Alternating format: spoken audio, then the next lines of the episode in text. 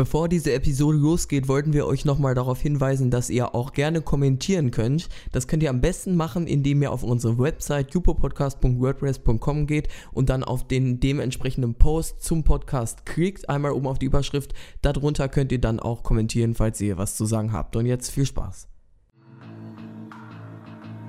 Der Kanzlerkandidat der SPD versucht inhaltlich zu punkten.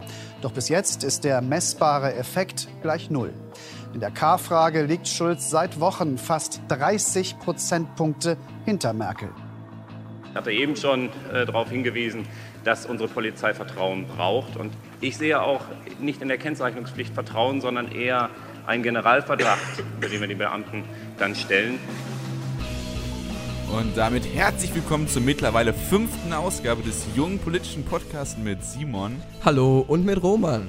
Guten Tag. Und unsere zwei Themen für diese Episode sind die CDU bei 40%, wie ist es dazu gekommen und was hat die SPD eigentlich falsch gemacht? Und, also das macht erstmal der Roman für die heutige Episode. Ja. Und mein Thema in dem zweiten Teil des Podcasts ist die Kennzeichnungspflicht für Polizisten. Die wurde nämlich am Ende des letzten Jahres in NRW erst eingeführt von der rot-grünen Regierung und wird jetzt von der schwarz-gelben Regierung nach G20 wieder abgeschafft. Was unsere Meinung dazu ist, was die Argumente ja. sind, das stelle ich euch dann vor. Also, wir haben eigentlich im Prinzip heute zweimal CDU, ne? Stimmt, ne? Eigentlich schon. Aber ähm, Kennzeichnungspflicht, das äh, fassen wir ja auch mal weiter. Und bei der CDU reden wir ja auch, denke ich, vor allem über die SPD, weil die hat es ja, ja, vielleicht äh, ja. zu verschulden. Naja, wir werden sehen. Jetzt erstmal mein Beitrag zur CDU, damit hier damit wir alle auf demselben Stand sind. Laut der Forschungsgruppe Wahlen und laut Forsa liegt die Union in den aktuellen Umfragen zur Bundestagswahl 2017 bei satten 40 Prozent. Das ist vor allem erstaunlich, wenn man sich vor Augen führt, dass die CDU-CSU im März und April dieses Jahres von der SPD noch fast überholt worden wäre. Letztere dümpelt jetzt bei 22 bis 24 Prozentpunkten herum. Die SPD wäre mit einem solchen Ergebnis schlechter als bei der Bundestagswahl 2013 und die Union bewegt sich langsam in die Richtung der sensationellen 41,5% von 2013. Aber eine Frage bleibt offen. Wie schafft es Merkel nach vier Jahren GroKo ein so großartiges Ergebnis zu erzielen? Eine mögliche Erklärung ist vielleicht die allgemeine Einstellung der deutschen Bevölkerung, die sehr große Angst vor Veränderung hat, solange der aktuelle Zustand nicht unfassbar katastrophal ist. Ein anderer möglicher Grund für das sehr gute Ergebnis von Merkel könnte vielleicht aber auch nur die Tatsache sein, dass sie eine sehr gute Politik macht. Der Beschäftigungsstand ist so hoch wie noch nie seit der Wiedervereinigung und die Reallöhne steigen weiter. Dem Durchschnittsdeutschen geht es also gut. Allerdings gibt es durchaus viele Punkte, für die man Frau Merkel und ihre Partei auch kritisieren kann. Die sich nicht rächende Pkw-Maut, ihre unkontrollierte Flüchtlingspolitik, ihr lascher Umgang mit den Menschenrechtsverletzungen und der allgemeinen Situation in Saudi-Arabien, Schäubles eiskalte Griechenland-Politik oder die 20% Niedriglöhne auf dem deutschen Arbeitsmarkt sind nur ein paar exemplarische Beispiele.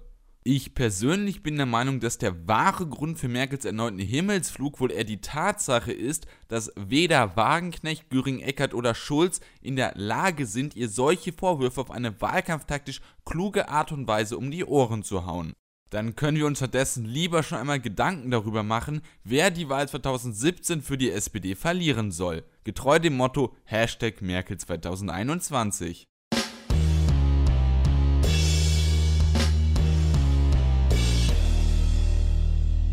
40% für die CDU. Dabei war die SPD ja sogar mal gleich auf, zumindest laut den ähm, einigen Prognosen.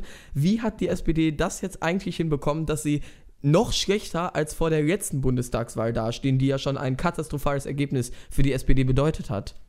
Ja, also ich glaube, das wird man Martin Schulz fragen müssen, nachdem er die Wahl verloren hat. Aber eins ist klar, Per Steinbrück wird sich wahrscheinlich freuen, weil er die weil er nicht so sehr vergeigt hat wie Martin Schulz. Äh, Schaden, ähm. so ein bisschen Schadenfreude oder so Erleichterung, dass er, er nicht der schlimmste SPD-Kandidat war, den es hier gegeben hat, meinst du? Ja, äh, hatte die SPD schon mal ein schlechteres Ergebnis als bei Per Steinbrück? Weißt du das zufällig? Wenn es nicht so ist, dann wird hier jetzt mal kurz eingeschnitten und ich erkläre, wann das so war. Tatsächlich erzielte die SPD im Jahr 2009 mit dem heutigen Bundespräsidenten Frank-Walter Steinmeier als Kanzlerkandidaten ihr historisch schlechtestes Ergebnis mit 23 Prozent. Unter Per Steinbrück verbesserte die SPD bei der nächsten Bundestagswahl ihr Ergebnis also sogar um knapp 3%. Dabei handelte es sich trotzdem dann aber um das zweitschlechteste Bundestagswahlergebnis aller Zeiten. Aber auf jeden Fall, ähm, ich denke schon, dass die SPD oder die SPD-Wahlkampfstrategie sehr entscheidend ist, wie erfolgreich die CDU jetzt ist. Ja. Weil ähm, Schulz hat ja wirklich versucht, eine Alternative zu Merkel darzustellen. Und inwieweit er es geschafft hat, das sieht man jetzt in den Umfragen nämlich relativ wenig. Denn als er wirklich auf diesen Schulz-Hype hatte mhm. und der Schulz-Zug noch gerollt ist, um wieder bei den schönen Metaphern zu landen, ähm, da hat er noch relativ wenig inhaltlich gesagt. Das war dann eigentlich so eine Grundeuphorie. Ja, jetzt kommt ein Kandidat, der mal etwas anders ist und der eine Alternative ist. Und ich glaube, es hat sich dann herausgestellt, dass der Schulz zu sehr den Spagat zwischen linker Politik mhm. und ich weiß nicht, wie man das in der SPD nennt. Gibt es dann auch realpolitische Politik, also eher so New Labour-Politik auf jeden Fall, mhm. dass er da den Spagat probiert hat und sich halt nicht komplett für Tony Blair oder Jeremy Corbyn entschieden hat, sondern halt in der Mitte war und ähm, ja, dass, dass sein, dass er vielleicht nicht so jetzt fällt mir das Wort nicht ein, das ist immer so katastrophal, ne? Dass er nicht so, dass er keine eigene Handschrift hatte, dass ah, er da ja. ein bisschen was zu kompromissorientiert war innerhalb den verschiedenen, innerhalb der verschiedenen SPD-Strömungen und dass das schlecht rübergekommen ist, ja. weil er halt äh, ja keine keine feste Meinung hatte, auf die man ihn festnageln konnte. Ja, dieses eigene Handschriftsproblem ist ja generell ein Problem, das die ganze SPD eigentlich immer hat. Also zumindest habe ich das Gefühl, jetzt nach der großen Koalition, wo man ja auch dachte, ähm, die schadet irgendwie vielleicht auch mal der CDU offensichtlich, kriegt, sag ich mal, den ganzen Mist, der da veranstaltet wurde, nur die SPD ab, so ähm, was Aber die das Wählerschaft war ja bei der angeht. FDP in der letzten Legislaturperiode auch so. Ja, es so. ist eben der Juniorpartner immer, der dann ja. verantwortlich gemacht wird scheinbar dafür, dass man sich zu sehr annähert und ich glaube, das ist eben das, was, sage ich mal jetzt, unabhängig von Martin Schulz, der SPD eben so geschadet hat, dass in der Wählerschaft zumindest der Eindruck ähm, kam und meiner Ansicht auch nach auch nicht so unberechtigt, dass die SPD zu sehr an die CDU heranrückt und eben nicht mehr wirklich sozialdemokratische Politik macht und dass man das jetzt dann eben ja vielleicht der, ähm, als Auslöser dann für die schlechten Umfrageergebnisse sehen kann. Aber ich finde das auch ein bisschen schwierig, weil man, wir hatten diesen Gleichstand zumindest oder ja. zumindest ja, Gleichstand, sie, einfach Gleichstand. Ja, es waren, war es, in vielen Umfragen war es ein Gleichstand und scheinbar war es also nicht so, dass die Wähler jetzt grundsätzlich die SPD bestrafen wollten, weil dann hätte es diesen Martin Schulz halt nicht gegeben und den hat es ja offensichtlich gegeben. Also scheinbar haben sie ihn wirklich als Alternative gesehen. Ich weiß gar nicht, warum genauso. Vielleicht, weil er eben nicht in der Bundespolitik aktiv war. Mhm. Kann ja, sein. Weil er, wahrscheinlich, weil er nicht Sigmar Gabriel war. Ich glaube, das war so ein Mitgrund, warum dieser Hype überhaupt ausgelöst worden ist. Und äh, was man Martin Schulz aber damals, finde ich, auch zu Recht vorgeworfen hat, dass er wirklich zu wenig Inhalte hatte. Und als dieser Schulz-Hype auf seinem äh, Höheflug war, und da ist jetzt der Schulzzug auf dem Höheflug, das ist eine Doppelmetapher, aber egal. äh, da hatte er wirklich diese inhaltlichen Themen nicht und jetzt hat er sie, also mit der, mit den, äh, mit der, ähm, mit den Werkarbeitsverträgen und ja. den äh, sachgrundlosen Befristungen, mit der Verlängerung der Arbeitslos des Arbeitslosengeldes, mit dem Arbeitslosengeld Q, was wir auch in einer anderen Episode schon angesprochen haben, mit dem Elterngeld Plus, das sind, oder seinem, dem Steuerkonzept, dem Rentenkonzept, da hat er jetzt wirklich handfeste Sachen. Jetzt interessiert es irgendwie keinen mehr. Nein, das also, würde ich nicht sagen. Ich glaube, er kriegt es nicht transportiert. Das ist sein großes Problem. Er nutzt auch nicht die Bühne, die er hat, wenn sie ihm geboten wird. Das, auf dem SPD-Parteitag zum Beispiel, das hatten wir ja, ähm, das Thema hatten wir ja bereits mal in der, ich glaube, zweiten Episode war es. Ähm, da hat der ähm, Martin Schulz ich glaube, 80 Minuten lang geredet und inhaltlich hängen geblieben ist bei mir, ich habe mir auch nicht die ganze Rede gegeben, aber von dem, was ich mitbekommen habe, ist nichts hängen geblieben. Das war eben wieder so eine typische Floskelschlacht oder Phrasenschlacht irgendwie, aber inhaltlich konkret, wo man so auf einmal dachte, boah, das ist jetzt was richtig Innovatives das hat er nicht äh, genutzt. Und ich sag mal, dieser SPD-Parteitag war die perfekte Möglichkeit, weil alle Medien, Tagesschau, alles Mögliche über diesen mhm. Parteitag berichtet. Und wenn er da jetzt, keine Ahnung, mal irgendwie eine Bombe gehabt hätte, die er da hätte zünden können, dann hätte das vielleicht auch positive Auswirkungen gehabt. Aber er hat diese Chance nicht genutzt, er hat viele andere Chancen nicht genutzt und so ist dieser Hype mal wieder komplett in sich zusammengefallen Ja, und Angela Merkel und die CDU stehen bei 40 Prozent. Ja, aber so eine richtige Bombe, die hatte er wirklich jetzt auch nicht. Also er hat Ja, zwar eben. schon alternative Konzepte, aber eine Bombe wie Vermögensteuer zum Beispiel, Ja. die die SPD ja schon mal gefördert, gefordert hat, oder was weiß ich, NATO-Kritik äh, äh, oder, äh, oder ähm, fundierte EU-Kritik, USA-Kritik, ähm, das hatte er ja alles nicht, ne? Mhm. Da, da war halt, also diese Bombe hat wirklich gefehlt. Das ist halt genau die Sache. Dieser klar erkennbare Unterschied von Merkel hat gefehlt. Und da sagt man, yo, Merkel, die hatten wir jetzt ein paar Jahre. Sie hat es nicht katastrophal schlecht gemacht. Und warum sollen wir dann überhaupt einen Schulz wählen, der nur eine billige Kopie ist und wo die Gefahr besteht, dass das total schlecht macht? Ja, also das ist eben das, wie er dann scheinbar rüberkommt. So ein bisschen als Kopie oder nicht als richtige Alternative. Und ich glaube zumindest, dass er sich selbst auch nicht so sieht und dass er eben auch, du hast ja ein paar Ideen angesprochen, vielleicht sogar jetzt nicht die besonders innovativsten Ideen hat, aber er hat eben vielleicht sogar eigene SPD-Position, aber die kriegt er eben nicht nach außen vermittelt. Und ich glaube, das ist eben der Hauptpunkt, der dafür sorgt, dass die SPD so weit hinten liegt und die CDU jetzt wieder bei Ja. unglaublichen 40 Prozent ist, trotz der Flüchtlingskrise. Das muss man ja auch mal sagen, ne? Ja, also äh, und auch trotz trotz trotz der PKW-Maut der CSU, trotz also die 40 Prozent ist der CDU CSU, das ist die Unionsprozentkraft. Äh, Prozentkraft.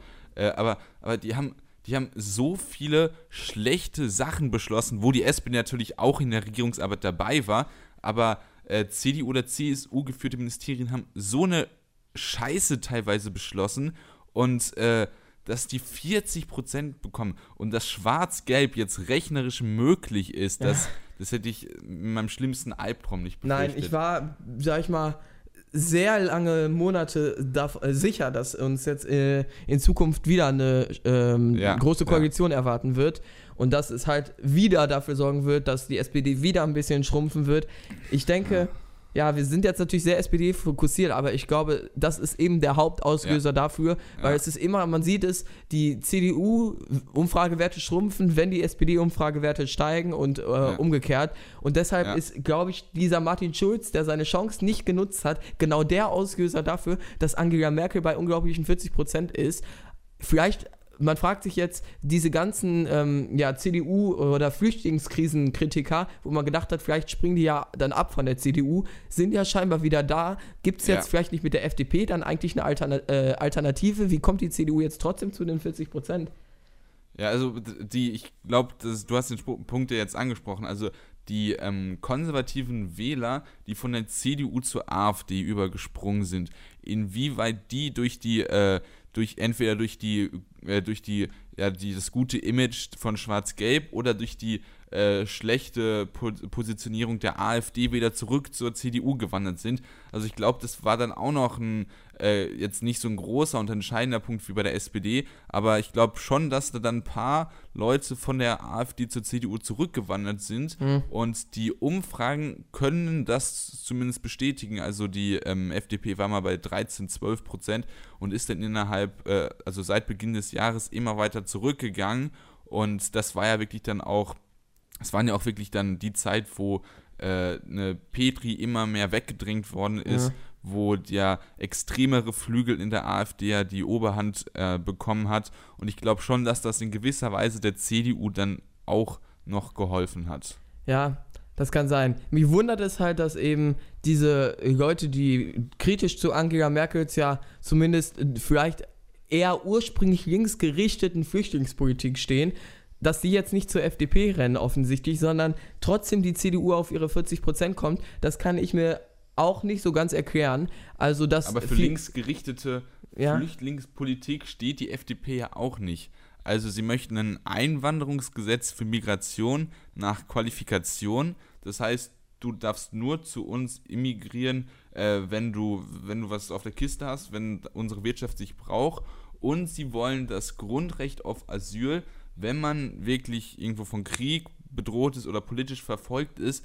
Die Leute wollen es, aber wenn der Krieg dann wieder beendet ist, auch wieder zurückschicken. Ja, eben, aber so, das, das ist, ist, das ist für mich keine linke Flüchtlingspolitik. Nein, nein, ich, das war auf die CDU bezogen jetzt. Merkel hat eine also das war ja vor allem 2015, da hat sie schon eine Politik gemacht, als sie, ja, wir schaffen das und kommt erstmal, da hat sie schon eine Politik gemacht, die CDU untypisch ist Eben. und eine eher linkere ähm, ja, Politik gewesen ist. Da gebe ich dir recht.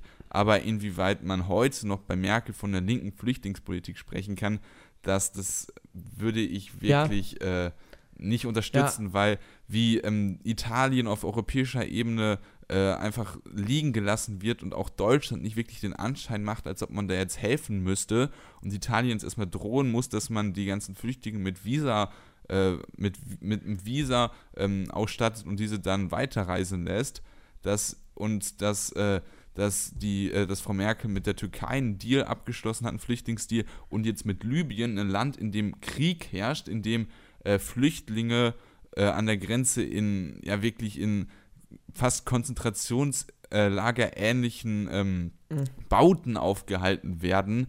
Das hat mit linker oder ansatzweise humaner Flüchtlingspolitik relativ wenig zu tun, auch wenn es bestimmt ähm, wesentlich schlimmer wäre, wenn ein konservativer CDU-Politiker oder ein äh, AfDler an der ja. Macht wäre. Ja, ich weiß, was du meinst. Ich versuche halt immer zu überlegen, äh, ist bei, wenn wir jetzt uns auf Umfragewerte beziehen und wir reden ja jetzt darüber, wie kommt die CDU an die 40 Prozent, wie das Ganze in der Bevölkerung ankommt. Und ich habe immer zumindest das Gefühl gehabt, dass Angela Merkel äh, in der Bevölkerung ganz klar als Pro-Flüchtlingskanzlerin ja, gesehen wird. Absolut. Trotz eben dieser Punkte, die du genannt hast. Und deshalb wundert es mich, da es ja doch durchaus ähm, Bewegungen auch innerhalb so alter CDU ähm, Wähler gab oder jetzt auch Politiker Erika Steinbach, die wahrscheinlich hauptsächlich deswegen aus der CDU ausgetreten ist, dass trotzdem die CDU bei ihren 40 Prozent bleibt und diese Wähler irgendwie doch trotzdem behalten hatten äh, können. Das ist der Punkt, der mich so wahrscheinlich am meisten wundert und den ich mir auch nicht erklären kann, weil sonst kann man halt häufig sagen, gut, die SPD hat es nicht auf die Kette bekommen und Martin Schulz hat es nicht auf die Kette bekommen, was auf jeden Fall stimmt, aber wenn wir jetzt über die Wähler, äh, Wähler reden, die eher rechtsorientiert sind, auch was jetzt die Flüchtlingspolitik angeht, wundert es mich, dass eben trotzdem da scheinbar einige, die dem eher kritisch gegenüberstanden, jetzt trotzdem CDU wählen. Das kann ich mir halt ja, einfach das nicht hat, Das hat mit der Dummheit der AfD zu tun. Das hat mit der schlechten Positionierung und der äh, ja, dass die, dass die AfD halt keine bürgerliche Partei mehr ist. Ich glaube, das ist der Hauptgrund, dass die AfD für manche konservative Wähler einfach unwählbar ist mhm. und die dann zurück zur CDU kommen.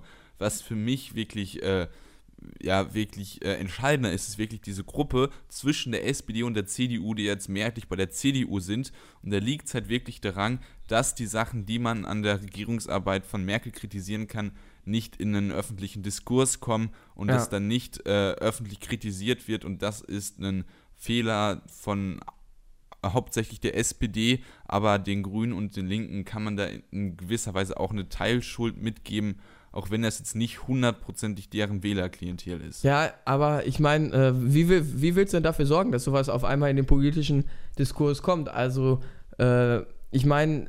Wenn Schulz das macht, wenn Schulz sagt, das, was sie damals gemacht haben, das war aus diesen Gründen katastrophal.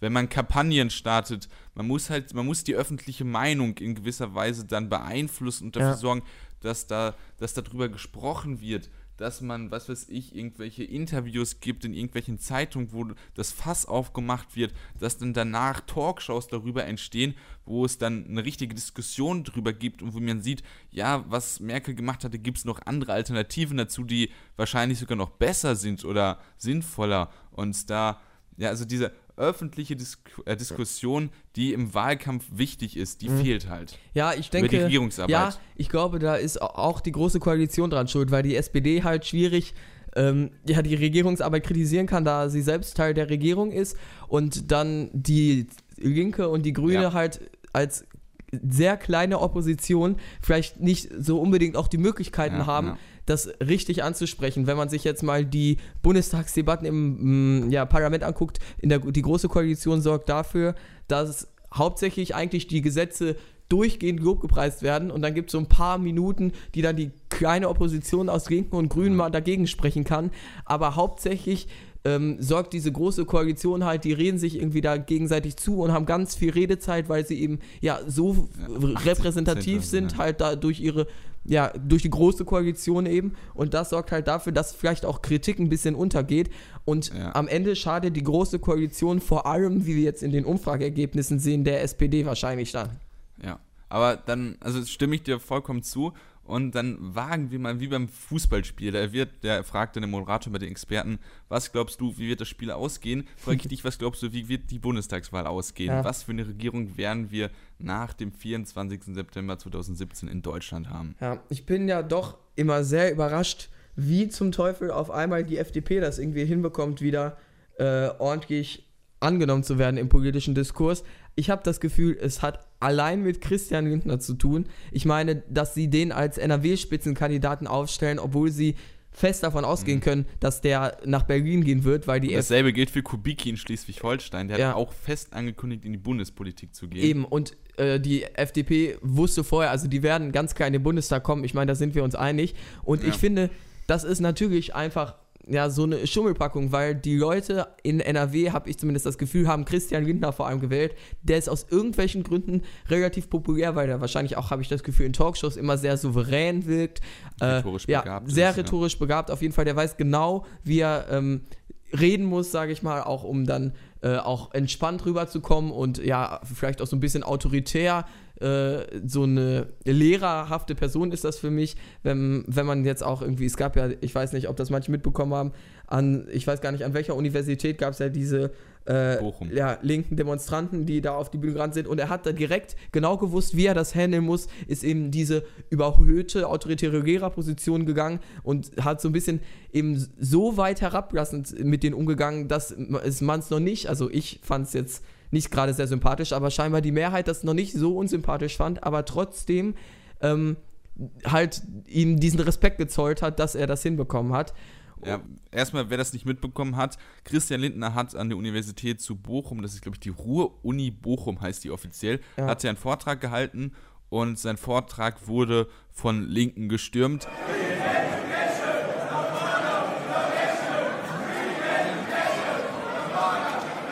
Ähm, es ist zwar keine schwere Straftat, aber ich persönlich finde, das ist nicht ein gutes politisches Mittel, ähm, weil, weil man kann auf ganz andere Wege in Diskurs kommen, wenn man da dann ist und sich meldet und äh, mit ihm in eine Diskussion kommt. Das ist auf jeden Fall ein ganz anderer Weg. Aber das ist jetzt nicht das Hauptthema. Auf jeden Fall haben diese Linken dann mit Plakaten und Bannern ähm, nicht, also schon die Bühne gestürmt. Ja. Haben, der Christian Lindner hat dann dem Anführer auch das Mikrofon gegeben.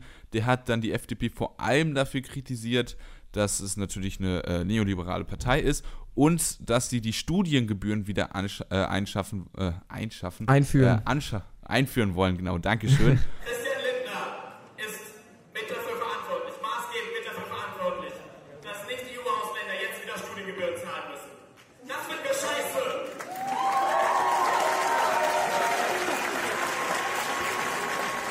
Und währenddessen haben dann ähm, andere was an die äh, Tafel geschrieben, irgendwie was weiß ich. Parolen, ja. Also, also haben wirklich die FDP diffamiert, was auch unfair und falsch ist, was wirklich so, was wirklich so links, äh, links, links naiv war, haben sie an die Tafel geschmiert. Dann wollte Christian Lindner was sagen, dann hat er eine Studentin immer dazwischen gerufen von hinten, was, was wirklich, was kindisch ist und der äh, Lindner, muss man ihm sagen, hatte das dann perfekt ausgenutzt, Genau. hat ähm, sich dann in diese Lehrerposition gebracht, wie du das schon richtig analysiert hast. Und jetzt heißt man Toleranz gegenüber anderen Meinungen zu üben. Denn jetzt kommt meine Meinung.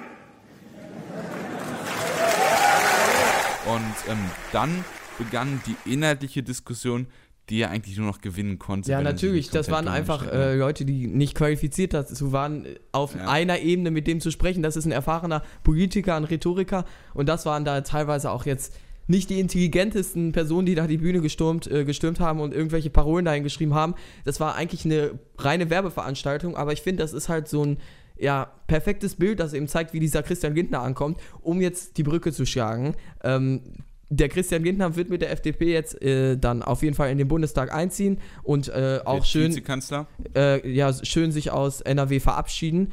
Und dann äh, ist halt die Frage, wie stark wird die FDP? Weil ja, ich habe beinahe die Sorge, dass es jetzt zu Schwarz-Gelb kommt. Es kommt zu schwarz Aber würde ich ja, sagen. aber Mein Tipp. und selbst wenn nicht, ähm, ro- Schwarz-Rot ist auch Mist, dann haben wir halt immer eben wieder dieses Demokratiedefizit, dass wir eine viel zu kleine Opposition haben. Also so richtig wird da nichts Gutes bei rumkommen. Ich hab, war mir vorher immer sicher, dass es wieder eine große Koalition wird und dass die SPD wieder und noch weiter schrumpfen wird und nie aus ihren Fehlern lernen wird. Aber vielleicht gibt ihnen die FDP jetzt die Chance, Ja. in die Opposition Ja. zu kommen, sich weiter von der CDU zu distanzieren, mal wieder eine sozialdemokratische Position einzunehmen und so vielleicht in der Zukunft dann ähm, auch mal wieder als sozialdemokratisch angesehen zu werden, auch als Gegenpunkt zu der CDU und so vielleicht dann auch in ferner Zukunft mal wieder ordentliche Stimmenanzahlen, äh, Prozente sammeln kann, ja. Also 2000, also ich glaube wirklich, das Beste für die SPD wäre jetzt, wenn sie die Wahl verlieren mit 25 Prozent, Schwarz-Gelb an die Macht kommt und man dann einen relativ großen Oppositionsblock aus Linke, Grün und SPD hat. Und AfD. Die AfD ist, ja, aber komm. Ja, also gut, das ist ist natürlich- drin und macht dann irgendeine Ja, Scheiße. eben, klar. Also auf jeden Fall kommen dann, die drei Parteien kommen sich dann näher, kommen sich inhaltlich näher, können beim nächsten Wahlkampf wirklich dann ähm, straight gegen CDU, FDP Wahlkampf machen Genau. und haben dann eine realistische Chance, dass sie an die Macht kommen. Ja. Wenn nicht Das ist sogar jetzt nur natürlich schon rot sehr weit ne? gefasst, aber ich glaube, die SPD braucht die Oppositionsrolle, weil sie einfach nicht mehr als richtige SPD angesehen werden. Die Leute empfinden diese SPD und Martin Schulz und so weiter nicht als richtige Sozialdemokraten, wie es in anderen Ländern, weiß ich nicht, Jeremy, Jeremy Corbyn jetzt zum Beispiel in England, das Bernie ist Sanders. ja, genau, oder so, das sind richtige Sozialdemokraten oder Bernie Sanders, sozialistisch angehaucht, keine Ahnung, aber die haben Ja, eine ganz klare in- eigene ist in- Position und die fehlt der SPD. Ja, also zur Vollständigkeit, Bernie Sanders ist in USA ein Sozialist und äh, in Deutschland wäre ein linker Ja, Sozialdemokrat. Natürlich, Also, aber ähm, es geht halt äh, um das Prinzip, dass das da ganz klare Gegenpole sind zu der ja, konservativen Partei und genau das ist die SPD nicht mehr und das kann sie vielleicht werden, wenn sie jetzt in die Oppositionsrolle kommen und nicht ihre eigene Regierungsarbeit kritisieren müssen, sondern dann schön sich auf Schwarz-Gelb fokussieren können. Dann wird es vielleicht mal wieder was und die Prozentzahlen steigen vielleicht auch mal irgendwann wieder, man weiß es nicht. Punkt. Punkt. Ja, genau. Das war's dann mit dem Podcast ein Scherz mit diesem Thema.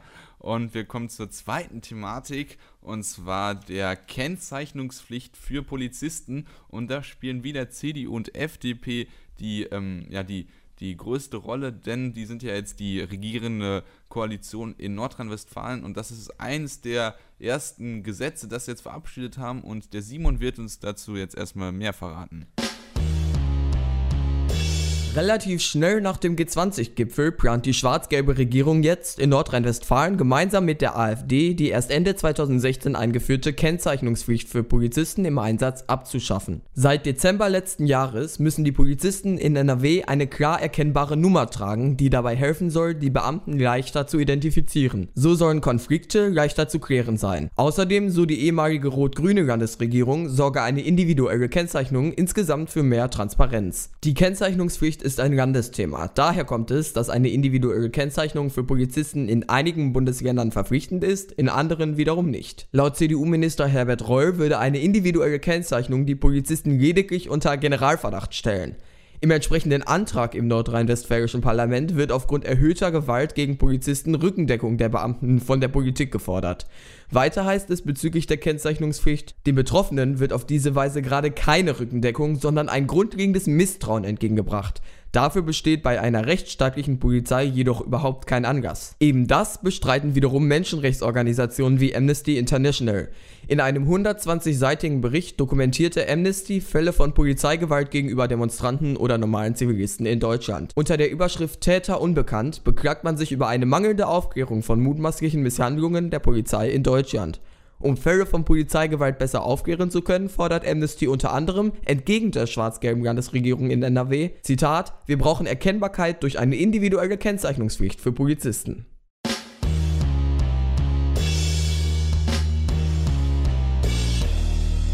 Ja, das ist eine sehr kontroverse Entscheidung von der schwarz-gelben Landesregierung in Nordrhein-Westfalen. Und wenn sich selbst Amnesty International da so klar positioniert, dann muss da ja eigentlich was dran sein. Und wir beide wollen jetzt mal darüber diskutieren, ähm, inwieweit so eine Kennzeichnungspflicht denn sinnvoll ist und inwieweit sie vielleicht sogar notwendig ist für eine demokratisch legitimierte Exekutive, also unsere Polizei. Ja, richtig. Wir, ähm, ich habe ja in dem Beitrag, glaube ich, auch schon größtenteils die Argumente erwähnt, mit denen diese Kennzeichnungspflicht eben wieder abgeschafft wurde. Sie war ja in NRW existent, wenn auch noch nicht sehr lange. In anderen Bundesländern in Deutschland ist sie äh, Pflicht. Es gibt in Brandenburg, glaube ich, sogar Namensschilder.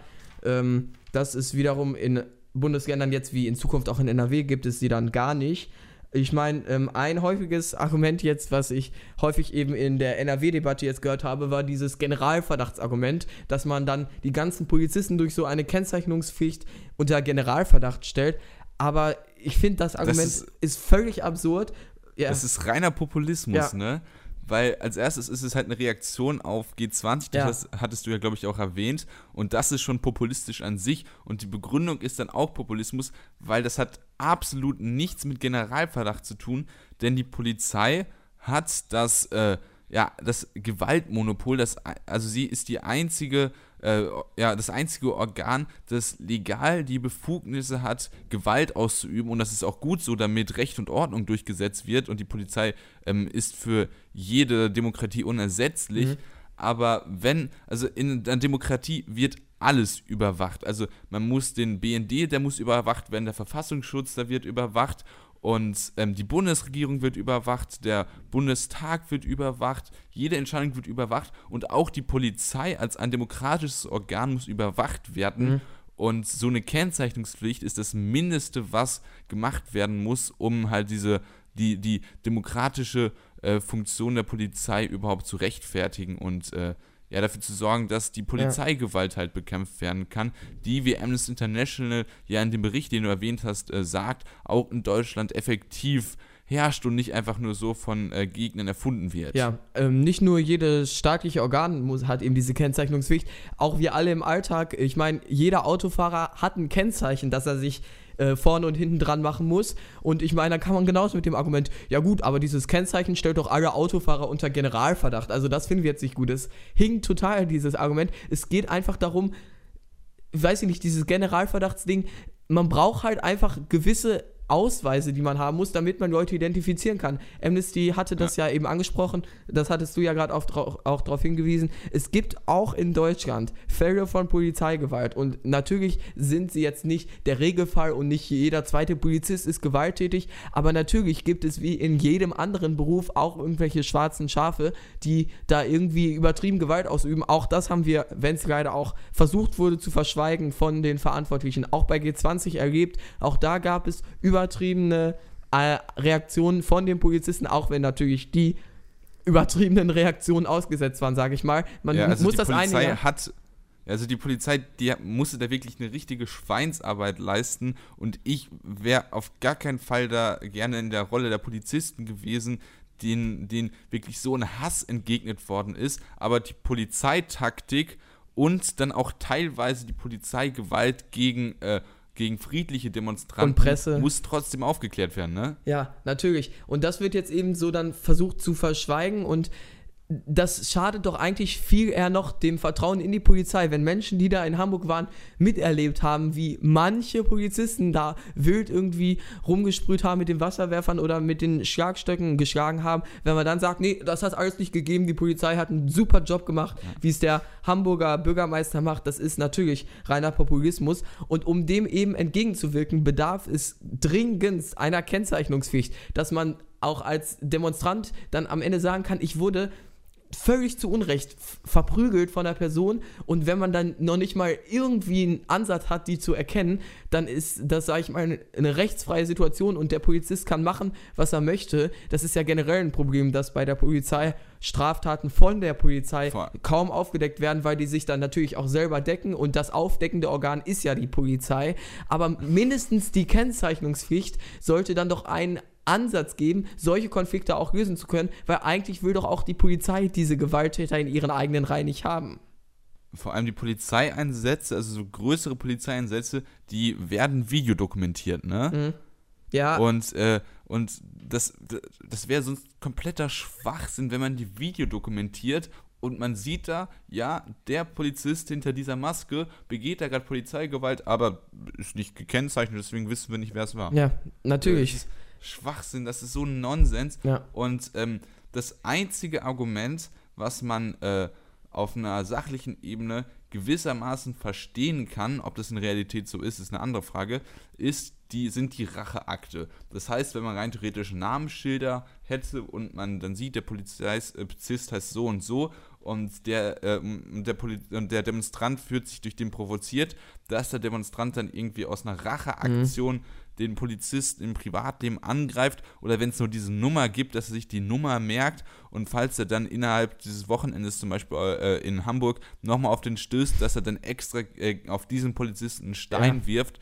Und diese Racheakte, das ist ja ein Argument, was die CDU, FDP auch verwendet hat, aber du willst es schon dazwischen funken, Ja, denn also nee, erstmal ist es natürlich völlig, dass es so alles theoretisch hätte, wenn könnte, konjunktiv, diese ganzen, das könnte passieren und dann könnte der sich ja vielleicht rächen. Viel eher gibt es doch einfach auch äh, Polizeigewalt, statt dass irgendwer sich dann rächen möchte oder so. Ich finde, dass man das als Begründung nimmt, ist Ja, schon absurd. die, Poliz ja, die und trotzdem Polizei ja muss nicht. geschützt werden. Ja, natürlich. Aber und zweitens kann man auch äh, eigentlich sagen, ist es sogar nachgewiesen, dass diese Racheaktion, wenn sie, also sie kommen eigentlich überhaupt nicht vor. Zum Beispiel in Brandenburg, da gab es oder gibt es eine lange äh, Zeit eben auch schon Namensschilder. Also die extreme Form der äh, Kennzeichnung ist dort äh, verpflichtend. Und der, Landes, äh, der Regierungssprecher der Landesregierung Brandenburg hat gesagt, die ähm, Risiken, die halt von ja, CDU und FDP, die wir gerade beschrieben hatten, immer ja, an die Wand gemalt wurden nach dem Motto, ja, Rache und so weiter, haben sich in der Praxis nicht bestätigt. Stattdessen, das sagt jetzt natürlich der Regierungssprecher, also ist auch ein bisschen natürlich eingefärbt, die Aussage, aber trotzdem sagt er, gibt es in Brandenburg sogar eher mehr Bürgernähe, dass sich die Leute halt zu der Polizei sogar verbundener fühlen, dadurch, dass da Name ist und eben diese Sorge, die bei G20 viele hatten, äh, oder was halt gesagt wurde, dass die Polizei da gar nicht als Mensch wahrgenommen wurde und deshalb so brutal dagegen vorgegangen wird. Vielleicht ist so ein Namensschild dann, wo eindeutig der äh, Name einer Person steht, wirkt dem vielleicht sogar nochmal entgegen. Aber praktisch, wie gesagt, eben diese Racheaktionen, die finden auch nicht statt und dann das mit irgendwie Generalverdacht und, oder äh, rechtfertigen zu wollen oder die brauchen jetzt mal ein bisschen Rückhalt, ist natürlich einfach nur Populismus, wie du es schon richtig gesagt Ja. hast. Ja, und äh, Brandenburg, das ist jetzt auch wieder sehr interessant. Da herrschen nämlich zwei Parteien, und zwar die SPD und die Linke. Und man sagt ja vor allem der Linken immer nach, dass sie polizeitechnisch nichts drauf hätten, aber das zeigt ja einfach, dass es eine Maßnahme ist, die, ähm, ja, die sinnvoll ist und wo man halt nicht immer CDU wählen muss, um eine gute Polizei zu haben. Ja gut, aber ich meine, die CDU ist halt anderer Meinung, ne? Die, Ja, ja, ja, okay. Trotzdem, dass, sel also dass, dass selbst eine Linkspartei, der häufig vorgeworfen ist, sicherheitstechnisch mit der Poli oder in der Po- Polizeiarbeit davon keine Ahnung zu haben, dass die da äh, Sachen machen, die sich dann auch lohnen und rechnen. Ja, ja, auch nochmal generell zu den ähm, Nummernschildern äh, oder also zu den ja, Nummern als Kennzeichnungspflicht, so wie sie in NRW jetzt bis eben zu diesem Gesetzentwurf äh, Pflicht waren, kann man auch mal sagen, das gleiche gibt es in Berlin und äh, gab es in Berlin und da hat der Tagesspiegel nach einem Jahr auch zugeschrieben, also der Tagesspiegel ist ja offensichtlich unabhängig, also auch nicht mal so ein Regierungssprecher, wie ich äh, gerade hatte, hat nach einem Jahr geschrieben, passiert ist wohl nichts, also bezüglich eben dieser Ideen von Rache, äh, dass das stattfinden könnte. Also diese ganzen Sorgen sind offensichtlich total unberechtigt und machen keinen Sinn. Es ist vielleicht sogar noch ganz lustig zu erwähnen, ähm, jetzt generell, das war jetzt nicht bezüglich äh, NRW, aber ein äh, Sprecher der Polizeigewerkschaft in, Bel äh, in Berlin hat mal als äh, Gegenargument zur Kennzeichnungspflicht oder zu Namensschildern gesagt, dass man sich da eventuell dran schneiden kann und dass das auch ganz gefährlich äh, für die Polizisten ist, wenn die so ein Namensschild haben. wenn man äh, dieses Namensschild einfach nur abreißt und mit großer Vehemenz und einer gewissen Schnelligkeit gegen einen Körperteil des Polizeibeamten führt. Das, da passiert nichts. Äh, es zu ganz erheblichen Verletzungen kommen kann. Ähm, aber wir brauchen gar nicht mehr Messer und Gabel. Wenn wir ein Eisbein essen wollen, dann reicht unser Namensschild. Die tragen doch Handschuhe oder sowas, wenn sie in der großen Ja, ich, es ist sind, völlig absurd. Ich meine, die laufen mit Schlagstock und Pistole rum und ähm, aber so ein, so ein Schild, da könnte man sicher dran schneiden, ne? Also diese das ganze Ja gut, aber das war, das war ein Typ, der so ein dummes Argument Ja, gut, aber hat. ich meine- Man muss jetzt nicht die ganze Diskussion auf dieses Niveau runterbrechen, aber Fakt ist, es wirklich kein äh, sinnvolles und empirisch nachweisbar äh, kluges Argument dagegen gibt. Ja, ganz anders als äh, eben die schwarz-gelbe Regierung in NRW, die behauptet, es gibt kein sachliches Argument für eine Kennzeichnungspflicht. Selbstverständlich, so kann man, und das fordert eben auch Amnesty International, auch Fälle von Polizeigewalt, die natürlich niemals stattfinden, wie jetzt äh, unser Hamburger Oberbürgermeister sagen würde, aber trotzdem, solche Fälle kann man eben so klären und da spricht doch eigentlich nichts gegen, das sollte doch auch selbst die Polizei wollen, dass ihre Straftäter aufgedeckt werden, damit sowas nicht mehr stattfindet. Naja. Und vor allem in fast allen europäischen Ländern, also da gibt es ein paar Ausnahmen, also zum Beispiel Dänemark, Finnland, Niederlande und Österreich, aber in fast allen europäischen Ländern gibt es so eine Pflicht und in USA zum Beispiel, da tragen die Polizisten seit 1975 ein Namensschild. Und wenn das selbst in den USA Ja. passiert, dann, äh, also das ist allerhöchste Eisenbein, dass das, äh, Eisenbein, Eisenbahn, dass das wieder eingeführt wird und äh, das ist schon jetzt der erste große Bock der äh, schwarz-gelben Landesregierung in NRW, finde persönlich ich. Ja, und ich, und ich denke, so viele sachliche Argumente für die äh, Aufhebung der Kennzeichnungspflicht gibt es offensichtlich ja nicht. Naja. Das war jetzt eben noch ein Thema, was uns wichtig war, weil es ja relativ aktuell war und nochmal, ähm, ja, auch politisch gezeigt hat jetzt, was in NRW durch die neue Regierung da alles schon passiert. Apropos aktuelle Themen, soll ich jetzt Ja, gerne. den Nachtrag, mit dem Nachtrag beginnen? Wir haben in der letzten Folge ja über die Automobilindustrie gesprochen und mir ist da auch teilweise ähm, vorgeworfen worden, dass ich da ein bisschen was zu einseitig war. Und das war so, ich war komplett einseitig, aber dieser Beitrag, das war offensichtlich ein kompletter Meinungsbeitrag von mir. Und ähm, ja, aber das nur beim Rande, denn zu dieser Thematik ist jetzt etwas unfassbar Großes ans Tageslicht gekommen, denn VW hat sich beim Bundeskartellamt in Bonn selbst angezeigt mit dem Vorwurf, dass es ein großes geheimes Kartell der deutschen Autobauer gab. Also da waren alle dabei, VW, Audi, Porsche, BMW und Daimler. Opel wird jetzt nicht genannt, das kann ich jetzt nicht bewerten, aber alle großen deutschen Automobilhersteller sind da angeblich mit drin gewesen und die sollen ähm, sich über Zuliefererkosten, über Technik, über die Abgasreinigung alles abgesprochen haben. Da soll es dann äh, irgendwelche äh, Arbeitskreise gegeben haben, wo die Unternehmen wirklich äh, als Kartell zusammengearbeitet haben und die haben zum Beispiel über eine ähm, Möglichkeit beim Diesel die Stickoxide rauszufiltern. Es gibt da so AdBlue-Tanke, äh, Tanke, Tanks, die, ähm, die halt dafür sorgen, dass äh, die Stickoxide ähm, getrennt werden in die ursprünglichen Bestandteile Wasser und Stickstoff und diese Stoffe sind komplett ähm, ungefährlich und die haben sich darauf geeinigt, weil diese zwar umwelttechnisch klug sind, aber halt total teuer, dass alle nur kleine verwenden und ähm, dann halt, wenn da ein bisschen was mehr Stickoxide rauskommt, dass es nicht so schlimm ist. Also da wird jetzt der ähm, Vorwurf von VW, die es natürlich machen, um dann eine geringere Strafe für sich selber äh, Ja, rauszuholen. klar. Aber da gibt es dann den Vorwurf, dass es ein riesengroßes Kartell gab bei den deutschen Autobauern. Die Wirtschaft in Deutschland ist auch nicht immer ganz sauber.